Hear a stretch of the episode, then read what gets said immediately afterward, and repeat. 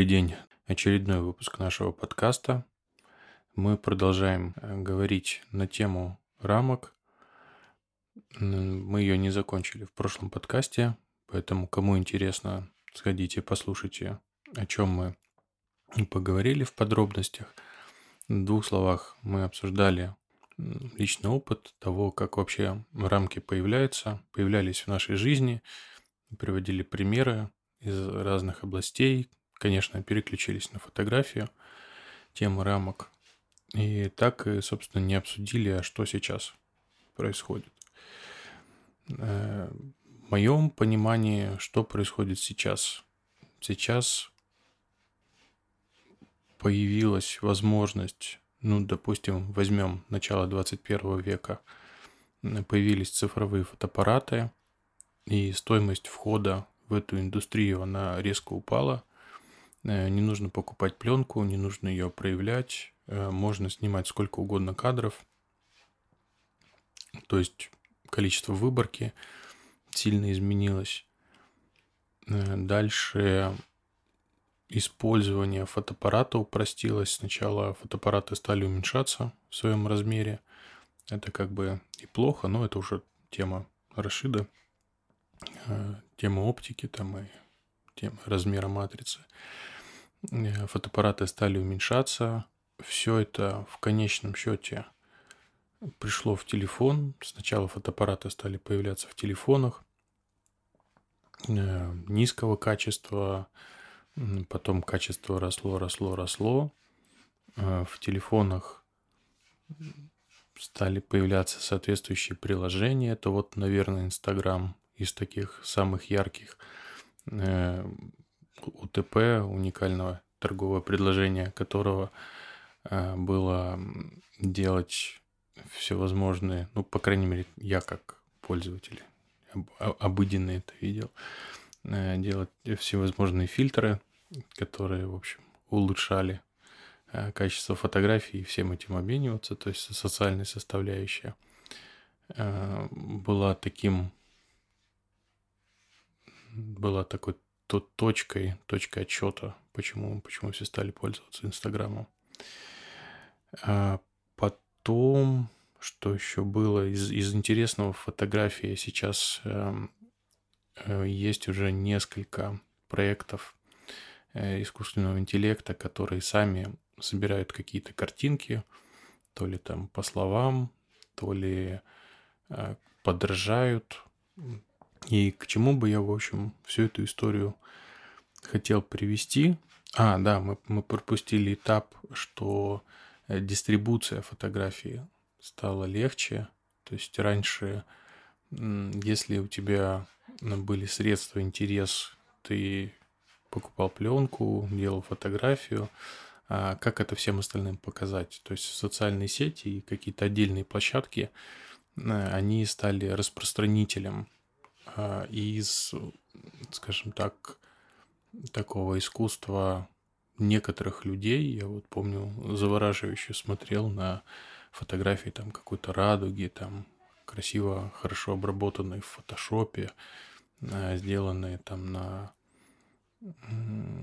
как она называется, на пол, полноценную, ну, сейчас Рашид меня поправит, пол, полнотельную, не забыл, как термин называется, матрицу, в общем, меня это все завораживало, думал, вау, там, как бы вообще к этому ко всему прикоснуться, а сейчас, э, ну, бери, бери да прикасайся. Все, в общем, доступно, и уже э, такие фотоаппараты не обязательно иметь, чтобы к этому ко всему э, присоединиться.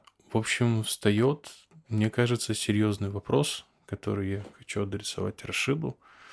А что теперь фотограф? У него, по сути, э, забрали все такое Э, ну, скажем так, весь инструментарий, который раньше не каждый мог себе позволить потратить там, не знаю, 5000 долларов на фотоаппарат. А теперь, в общем, это не надо. Не каждый мог попасть на выставку. А теперь этого не надо. И вот, в общем, встает вопрос, а кто, кто теперь фотограф? Да, всем привет. Э, хороший вопрос. Э, ты ставишь, Леш, Давай начнем э, еще раз пробежимся, значит, э, по верхам, да, чтобы мы в, одном ключе, так скажем, проговорили и вернулись к этому вопросу.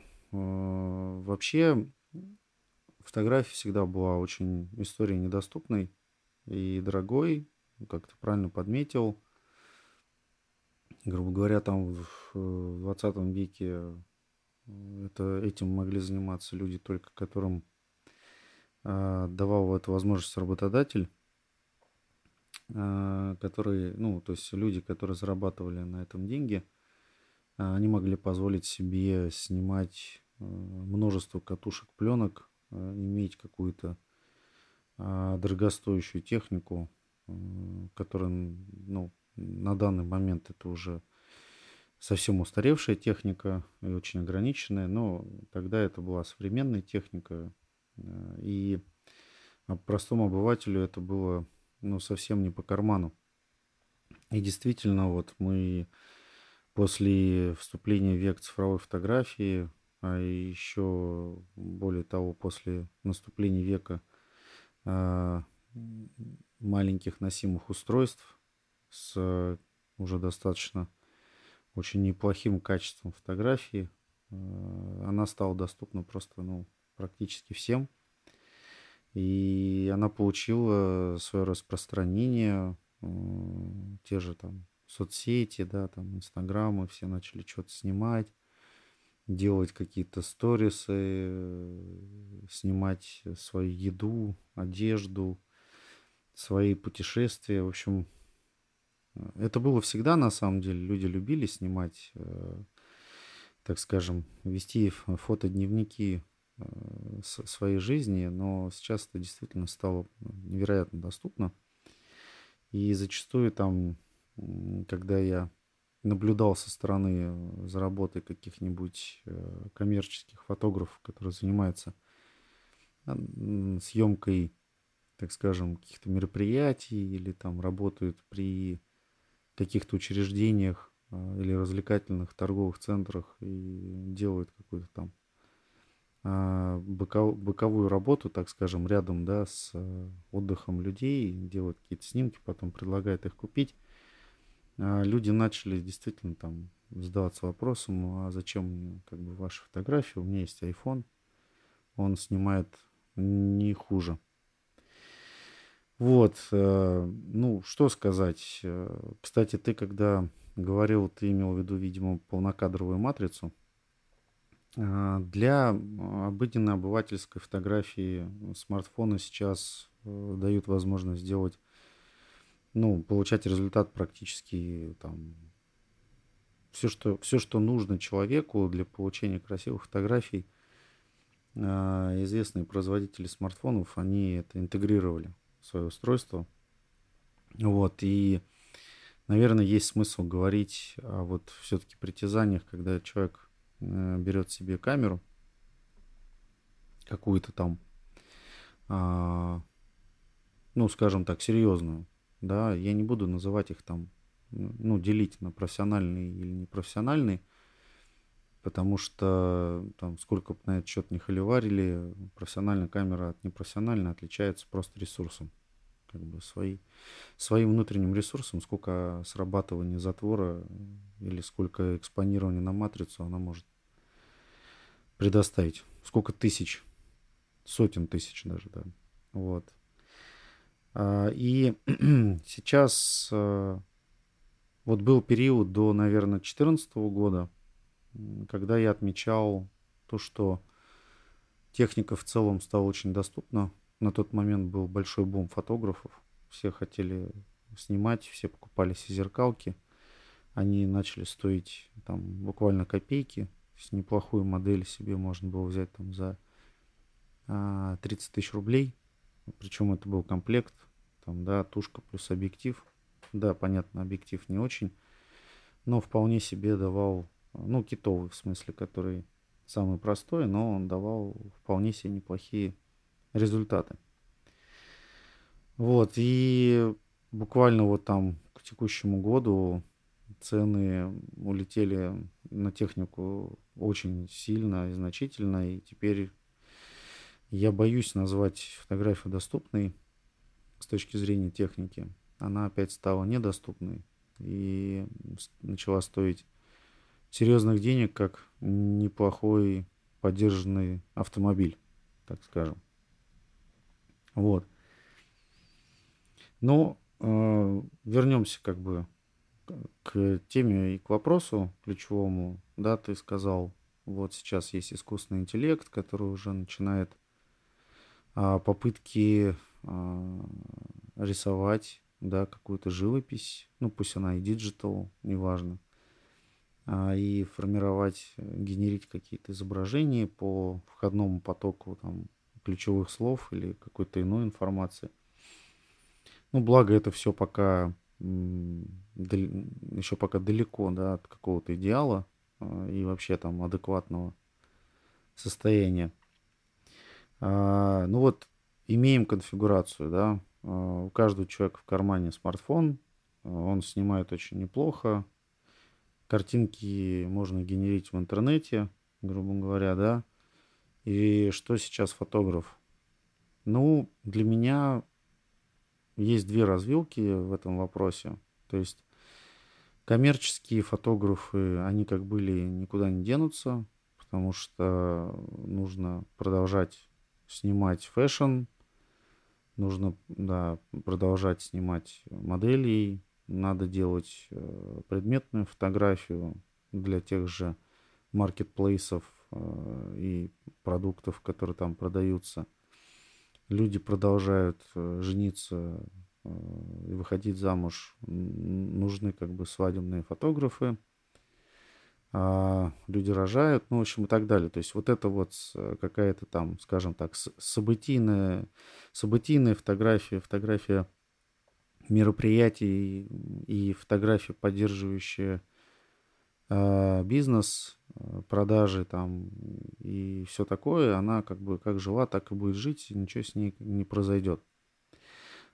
Правда, сейчас уже там есть тенденции, что, э, например, если мы говорим о предметной фотографии, то уже перевешивает отрисовка их, да, чем живое фото, потому что это дешевле, проще и качественней. Э, человек уже не замечает разницы между отрисованной 3D-моделью и реальным снимком реального объекта, ну, предмета, какого-то товара. Наверное, только за исключением одежды пока. Вот.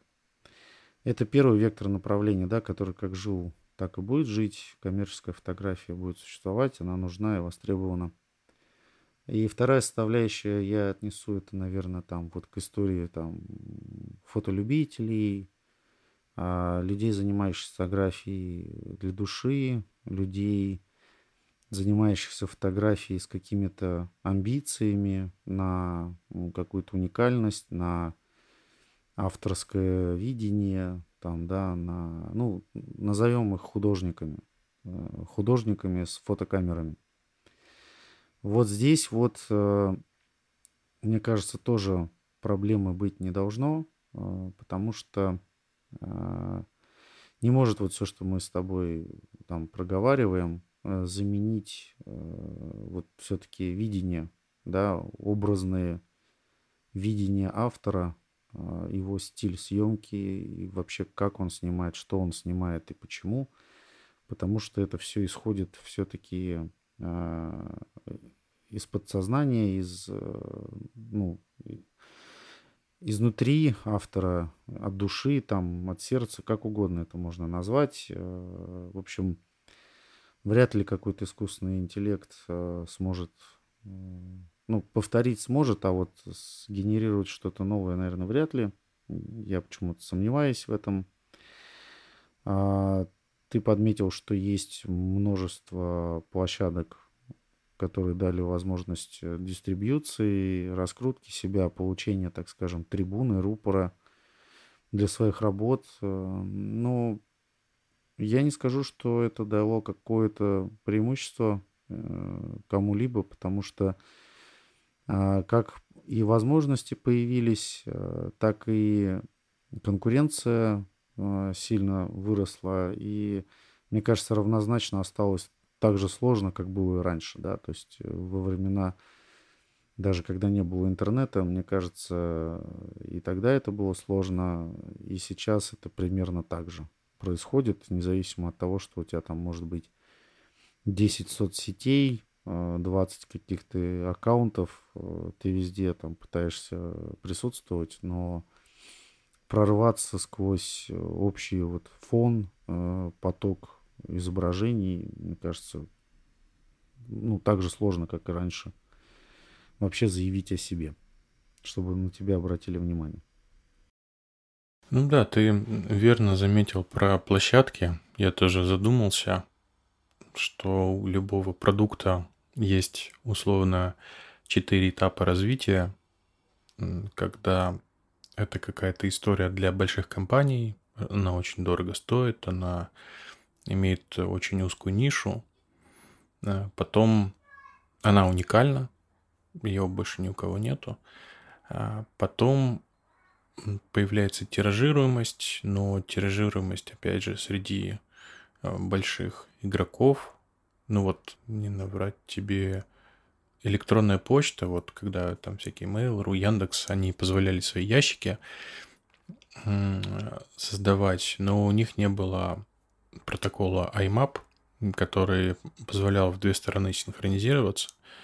Э, и таким образом ты мог, э, производя изменения на, у себя на компьютере, это синхронизировалось с сервером, а, соответственно, от сервера могло идти на какое-то еще другое устройство. Ну, грубо говоря, синхронизация, как я сказал, в общем, она этот протокол, э, протокол поддерживал синхронизацию. И в, в начале 2000-х это было уникально. И когда появились первые айфоны, у меня был э, мой чел знакомый, с которым мы работали. Э, ему захотелось, э, чтобы те события, которые у него появлялись в айфоне, э, я как помощник, э, чтобы я их тоже видел. И оказалось, что на рынке в какой-то момент не было решений для того, чтобы это работало. Вот, рассказывали, что у сервиса BlackBerry это есть, и это выглядело как что-то вау, когда ты там где-то в другой стране находишься, создаешь у тебя у себя события, а твой помощник, э, находясь там в другой части мира, э, ему прилетает это изменение. В общем, это выглядело максимально уникально. Вот, а потом Э, ну, мы, мы хотели это найти, тогда еще облако от э, Apple такого, такой услуги не позволяло делать. И вот какая-то компания э, предоставляла такой электронный ящик, как, как сервис. Тогда первые SaaS стали появляться, Software as a Service.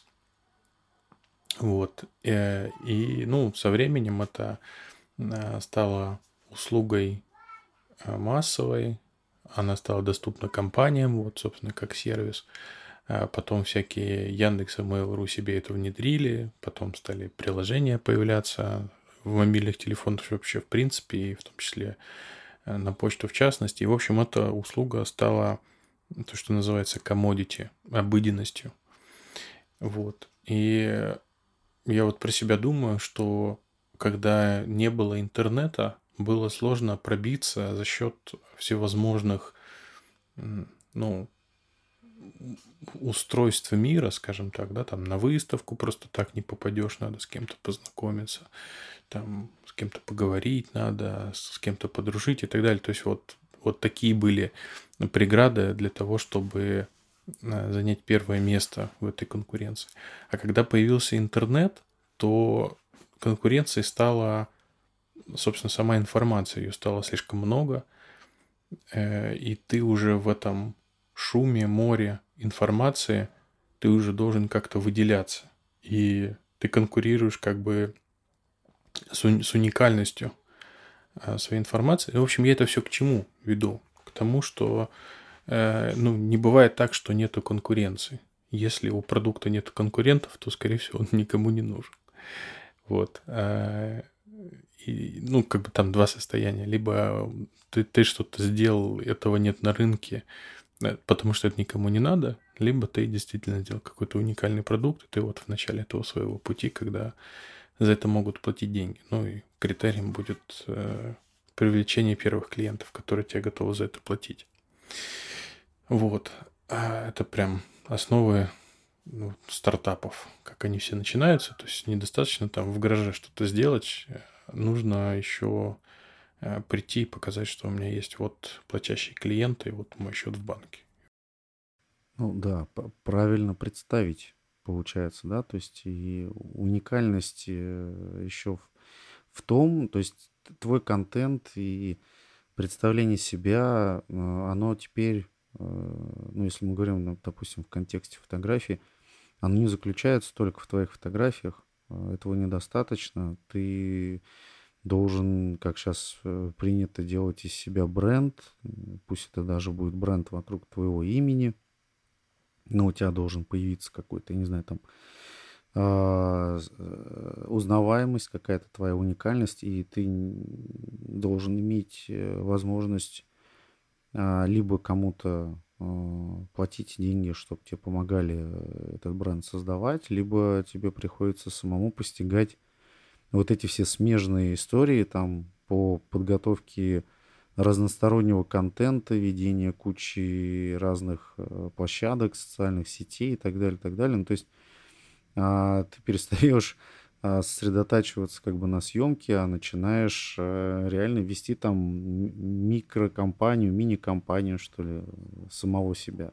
Да, да, ты это как бы то, что сейчас принято за путь, э, как среди этого потока информации выделяться. И выделяться каким образом? Э, чтобы люди приходили на тебя, чтобы у тебя был какой-то пул людей, которые вокруг тебя агрегированы. Через что они могут быть агрегированы? Ну вот сейчас это социальные сети. То есть благодаря всем этим, как они называются по-русски, а, за то, что они следят за действиями в твоем аккаунте, это, собственно, и есть а, в этом море информации а, твоя трибуна, которой как бы представлены все, все эти люди. И вот для начала ты как бы всех этих людей должен из этого океана информации как бы выловить, показать, что я достоин как раз. Да, да, вычленить. Да, да. То, то, что, то, что ты сказал, как бы задеть их струны каким-то образом, абсолютно самыми разными, из, с каких-то простых там а, обыденных до а, каких-то эпатажных, эпатажного поведения. Вот э, Покрас Лампас, этот относительно известный, вот, который там где-то что-то разрисовывал, еще что-то. Ну вот на, на, на уровне шрифтовика мне не кажется, что он делает что-то уникальное. Но из-за того, что э, его показывают по э, новостям, а вот я знаю знакомого преподавателя в Сергеем Посаде, который совсем не хуже, может быть, даже лучше разбирается в шрифтах и способен это как-то подавать как, как искусство, ну, а о нем просто никто не знает. Ну вот, собственно, итог, да. Ну, это да, это классическая вещь. Э. Ну, давай добавлю еще, вот пока мысль прибежала э, вокруг как раз того, что мы обсуждаем. А ведь э, раньше что было? Раньше было все сложно, да, и техника была так себе, ну, я про фототехнику, неважно и про сами процессы, и про стоимость. И вот в этих условиях э, все равно находились какие-то отдельные единицы э, авторов, которые ну, вылетали на пьедестал, так скажем, почета да, во всем мире и становились там э, объектами подражания, кумирами, и вообще там мастерами, учителями для всех остальных. Э, я думаю, это абсолютно субъективная как и всегда на протяжении всех веков история, да, эти люди возникли ровно благодаря каким-то определенным обстоятельствам на этом пьедестале. На этом пьедестале могли оказаться совершенно другие люди, но не надо здесь искать объективность. В моменте наверняка было по 3-5 э, не менее гениальных авторов, да, которые достойны были этого места на пьедестале, но вот сложилось вот так, как сложилось. А сейчас, казалось бы, конверсия должна быть выше, да, вот в плане э, и там инноваций, технологий, и доступности, и цифровой фотографии, вот, эти, вот этого всего, что мы с тобой обсуждаем.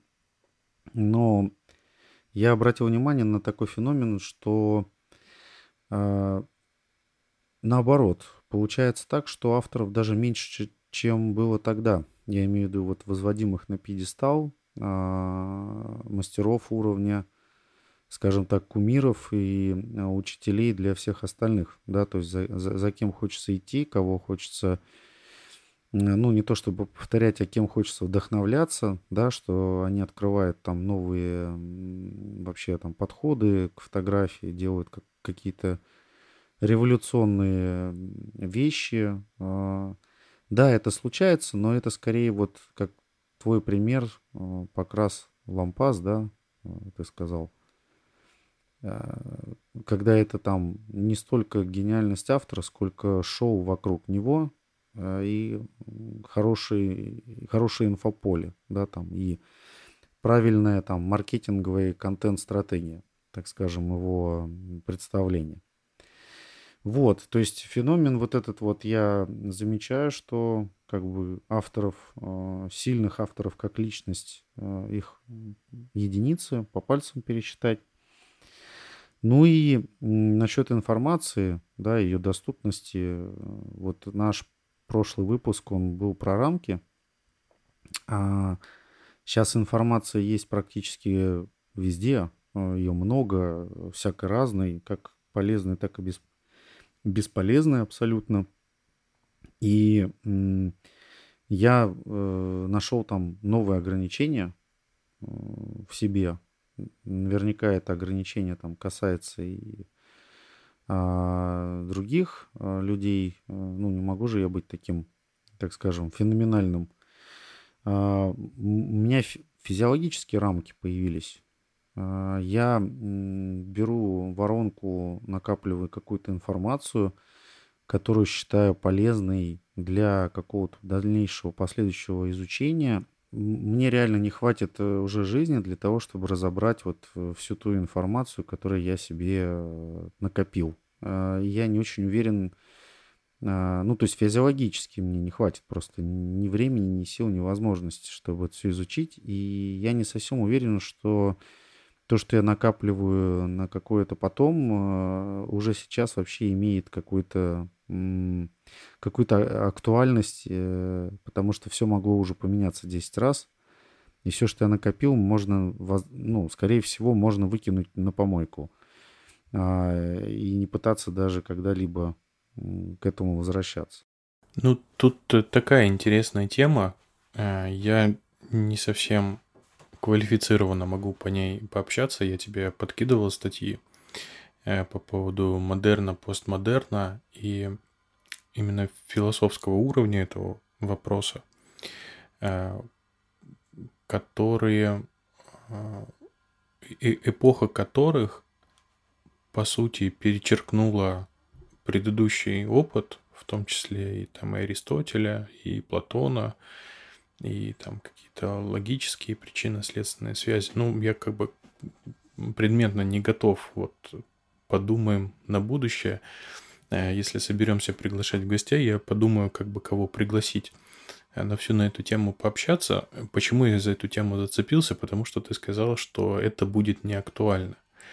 И вот э, есть слой, скажем так, информации, которая действительно уже устаревает. И вот это то, что мы с тобой видим в IT, то, что когда-то было там неким уникальным приложением э, на телефоне, сейчас это некая обыденность, и появление новых фичей – это вот как раз жизнь этого приложения, отсутствие новых фичей – это скорее смерть приложения, то есть вот тоже там новые слои постоянно появляются. А есть какие-то вещи, у меня есть такое ощущение, ну, может быть, это мое ограничение как религиозного человека, что какие-то вещи абсолютно бессмысленно искать, они как бы уже сформулированы, э, они как некая соль земли, как это говорят. Э, и там искать, собственно, ну, бессмысленно. Ты как бы можешь э, всю жизнь искать и и в конце прийти вот к этим простым истинам, которые уже написаны и которые транслируются. Э, ну, ну, ты здесь, наверное, про какой-то уровень фундаментальных, фундаментального знания, да, который как бы уже не требует э, доказательств, опровержений. Там, это надо брать просто как бы за истину, как есть.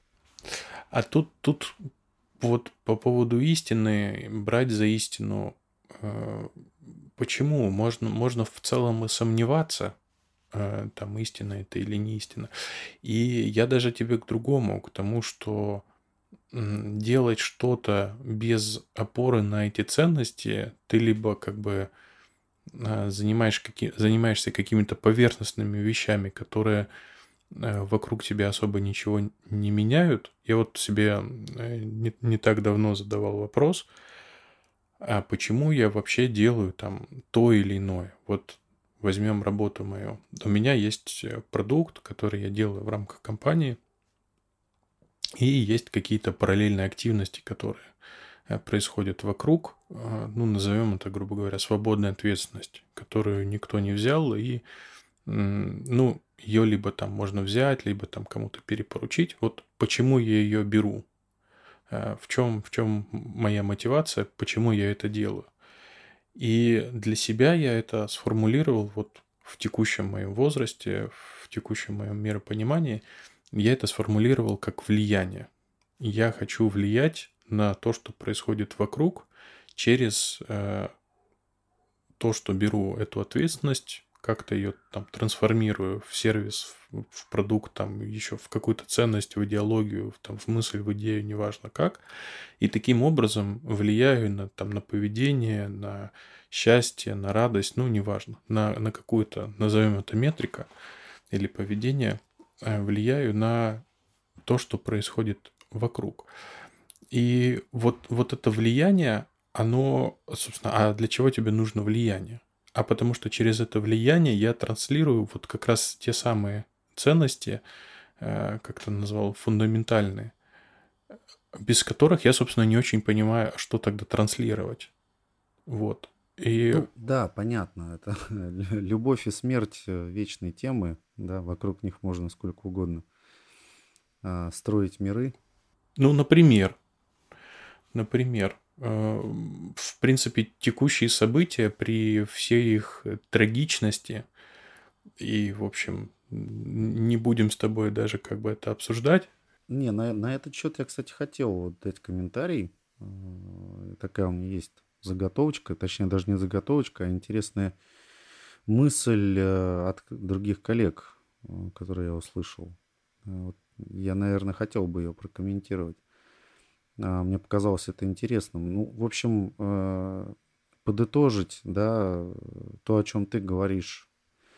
А, модернистские ценности, когда а, тоже искусство или вообще все, что делалось человечество в эту эпоху, было направлено на какую-то ну, правильную вещь, да, на правильное восприятие мира, на правильное отношение к миру, к людям вокруг – к обществу, поднимались какие-то проблемы, отражались, э, там, не знаю, язвы, да, там, и через любые, там, не знаю, вещи, картины, фотографии, тексты, поэзию, театр а, людям пытались транслировать как бы либо отражение и подсвечивание этих проблем, что так делать не надо, посмотрите, какой ужас, э, давайте что, что-нибудь с этим делать.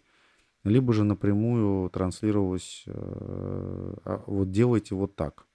Правильно же? Ты об этом говоришь, что через продукт, через искусство ты влияешь на общее, скажем так, восприятие а, ценностей мира в обществе. Ну, восприятие, ну, можно даже сказать, не просто восприятие, а как бы ты говоришь об этих ценностях через это влияние. влияние. Ну, восприятие, на мой взгляд, это что-то, наверное, про интерпретацию. Ну, отношение, наверное, правильнее сказать. То есть как, как относиться к, к, к тем или иным. Э, вообще вот происходят какие-то события, у тебя идет там, не знаю, взросление, да, какое-то, и у тебя формируется там картина мира, как в рамках своего мира относиться к тем или иным вещам. Что делать, чего не делать.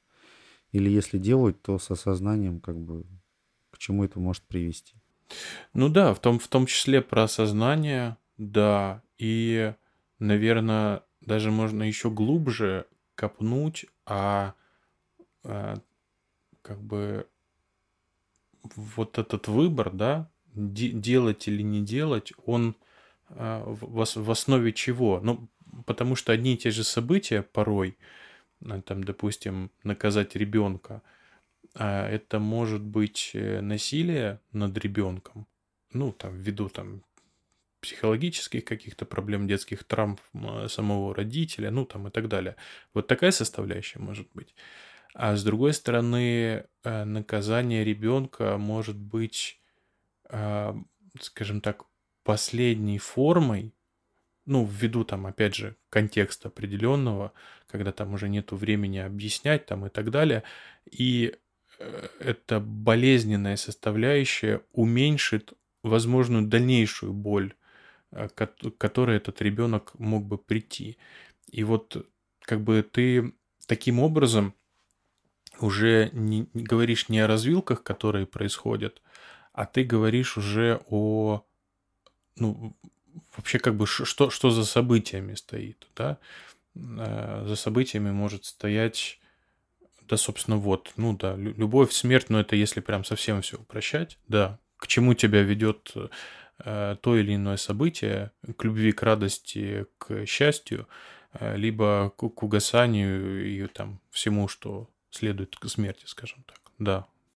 Ну вот э, после модернизма наступил постмодерн, который там мы уже не раз пытались э, вокруг него говорить. Э, вот он наступил и принес, с одной стороны, какой-то там юмор, цитирование, да, там издевки над а, бывшими ценностями и там шедеврами, да, и с другой стороны, привнес такую вещь, как а, переключение, скажем так, внимания автора с э, того, о чем вот мы сейчас с тобой говорили, да, что автор там, э, художник должен транслировать что-то в общество, быть зеркалом чего-то, ну, то есть вы, выполнять, так скажем, функции искусства а, в понятиях модернизма, а, вот он с этого перешел на себя да, и э, все пошло как бы концентрироваться внутри самого автора, его какого-то, не знаю, там, псих, психологического состояния, отражение его каких-то переживаний, эмоций, э, ну, ощущений. То есть это скорее уже история не про автор говорит, коммуницирует с обществом и привносит э, какую-то картину мира, а он просто транслирует свое внутреннее состояние вовне, и ему уже не так сильно принципиально а оценят это или не оценят, поймут, не поймут. В общем, вот я делаю то, что я делаю, вам это либо нравится, либо не нравится.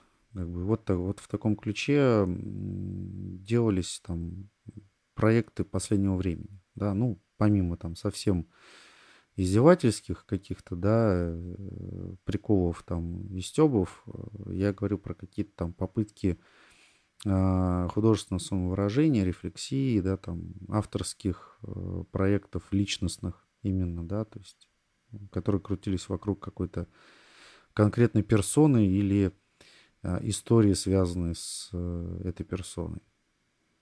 И что сейчас вот возвращаясь к тому комментарию про наше непростое время, в котором мы оказались, да, что говорят э, коллеги?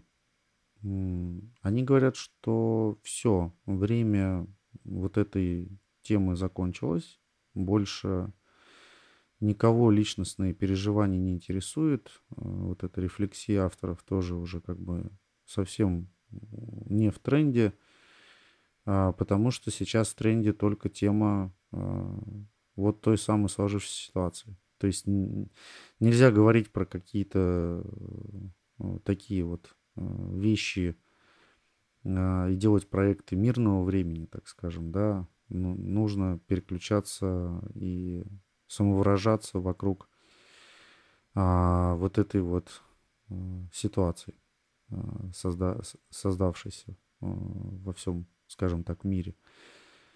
Вот как-то так. В такой комментарий я услышал, интересно, от коллег, что если хочешь быть э, сейчас вообще актуальным, нужно идти туда, а, в эту тему и высказываться в рамках нее.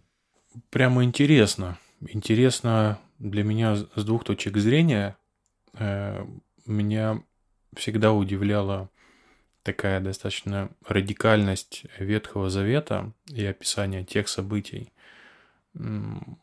Книга как бы, несмотря на то, что она про еврейский народ, богодухновенный, про какие-то там поиски Бога, заповеди Божьи и так далее, она, ну, прям пропитана вот этой вот войной, агрессией, злобой. Там, там этого очень много. И будучи, скажем так, выросшим а, во время, когда, ну, я, собственно, какая-то моя сознательная часть моей жизни, где-то там после 18, наверное, после 20, она прошла уже в спокойное время в нашей стране. То есть чеченская война закончилась, то, что было в Ираке, освещалось не очень сильно.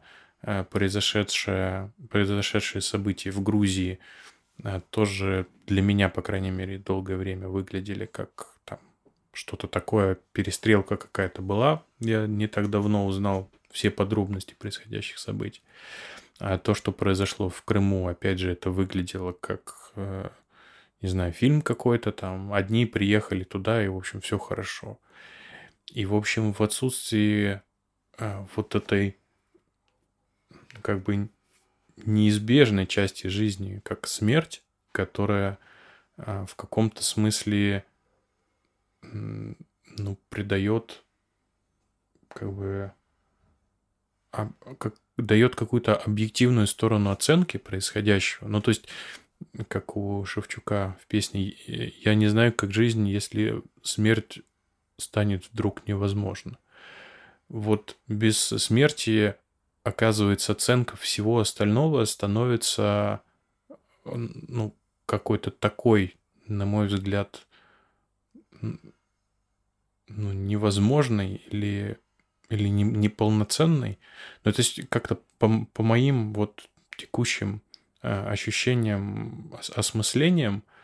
Э, то, что произошло, во-первых, это было много раз в истории э, и гораздо в худших проявлениях, и никогда мы тут с тобой сейчас спокойно общаемся, а где-то там через тысячу километров происходят совсем другие события, когда это касалось всех людей, там в первую очередь мужчин, и разрывались семьи и так далее, проходили все эти трагедии. То есть вот, вот так проходила жизнь почти у всех поколений. Как- как-то не- не- неминуемо все к этому приходили, и, возможно, поэтому бабушки дедушки там на вопрос э, какой-то оценки всегда говорили, лишь бы, лишь бы не было войны. Вот, то я, собственно, к чему эту мысль-то все веду? К тому, что получается и сейчас, в том числе то, что было в фотографии – оно тоже было как бы оторвано от вот этой составляющей смерти, и, и поэтому сейчас, когда она пришла, а, вдруг стала неактуальна на фоне, на фоне смерти. Да, мне кажется, весь постмодерн был оторван. А, вот как это, знаешь, без этих, без темы любви и смерти баланса быть не может, однозначно. Да, и если какая-то из этих э, составляющих вылетает, э, то получается вот такая история, как, которую как бы мы все наблюдаем. Я имею в виду, какие там начали возникать а, произведения авторские, да, о чем они, что они, что они транслируют, какую коммуникацию они хотели дать. Ну, то есть это такая какая-то уже а, как-то, как мне показалось, ты правильно подметил, а, оно должно было вернуться на круги своя, так скажем, да, и для этого как раз должно было произойти какое-то событие важное. Но я не уверен насчет того, что сейчас эти авторы высказывают даже вот в новом ключе, в новом тренде, высказывают какую-то а, историю от, э, от души, от сердца, пытаются докопаться до правды, занимает какую-то сторону э, действительно осознанно. Мне кажется, это на текущий момент сделать еще сложнее, чем было до этого. То есть теперь как бы все, все как бы выходит э, далеко за грань добра и зла э, и занимает какую-то вот э, абсолютно там странную позицию. Вот, э, нам, наверное, надо подытожить. Мы опять классно э, ведем диалог. У нас возникают по ходу дела интересные новые темы или мы старые затрагиваем. Давай подумаем, что мы на следующий попробуем наш подкаст вынести. Ну, из текущей темы у меня как-то не рождается переход. Ты, в принципе, подытожил э, некий наличие некого переходного момента, может быть, кризисом его можно назвать. Это у меня был к тебе еще интересный вопрос. Э, можно его, собственно, без ответа оставить. Интересный вопрос, а что мы с вот этим появлением смерти в нашей жизни мы снова вернемся вот ко времени до модерна и будем как бы туда, ну, наверное, это невозможно. То есть, да, мы не сможем с нашим багажом просто туда переместиться, но как бы мы будем туда смотреть, оттуда черпать, или куда мы пойдем, и, в принципе, тут намечается э, другой разговор, тоже может быть интересный, в котором, конечно же, мы с тобой оба некомпетентны, это вопрос идеологии. Мы с тобой его как-то уже поднимали, пытались обсуждать. Э, тут, конечно, не хватает мне философских знаний и в целом какой-то начитанности по этой теме. Но идеология — это именно та тема, вокруг которой э, всегда и рождается вот что-то типа модернизма, что-то типа постмодернизма и, собственно, всех предыдущих эпох. То есть в основе э, каких-то сильных изменений и, и, может быть, даже империй, которые появлялись, э, всегда была философия, а потом уже там какой-то сильный государь, армия, там еще что-то. Но вот первоначально это была философия равно идеология. И вот Можем, в принципе, попробовать эту тему пообсуждать, насколько получится. Не знаю, но тема нам с тобой интересная. Ну, давай э, попробуем, действительно. И, наверное, сегодня пора закругляться. Давай, будем закругляться. Спасибо, что нас подслу... подслушали. Э, у нас появились социальные сети ВКонтакте и Телеграм, э, где оставляйте ваши комментарии. Будем отвечать, э, не стесняйтесь, можете критиковать, можете благодарить. В общем, так будет нам интересней. Спасибо. Да, всем пока, до следующей встречи.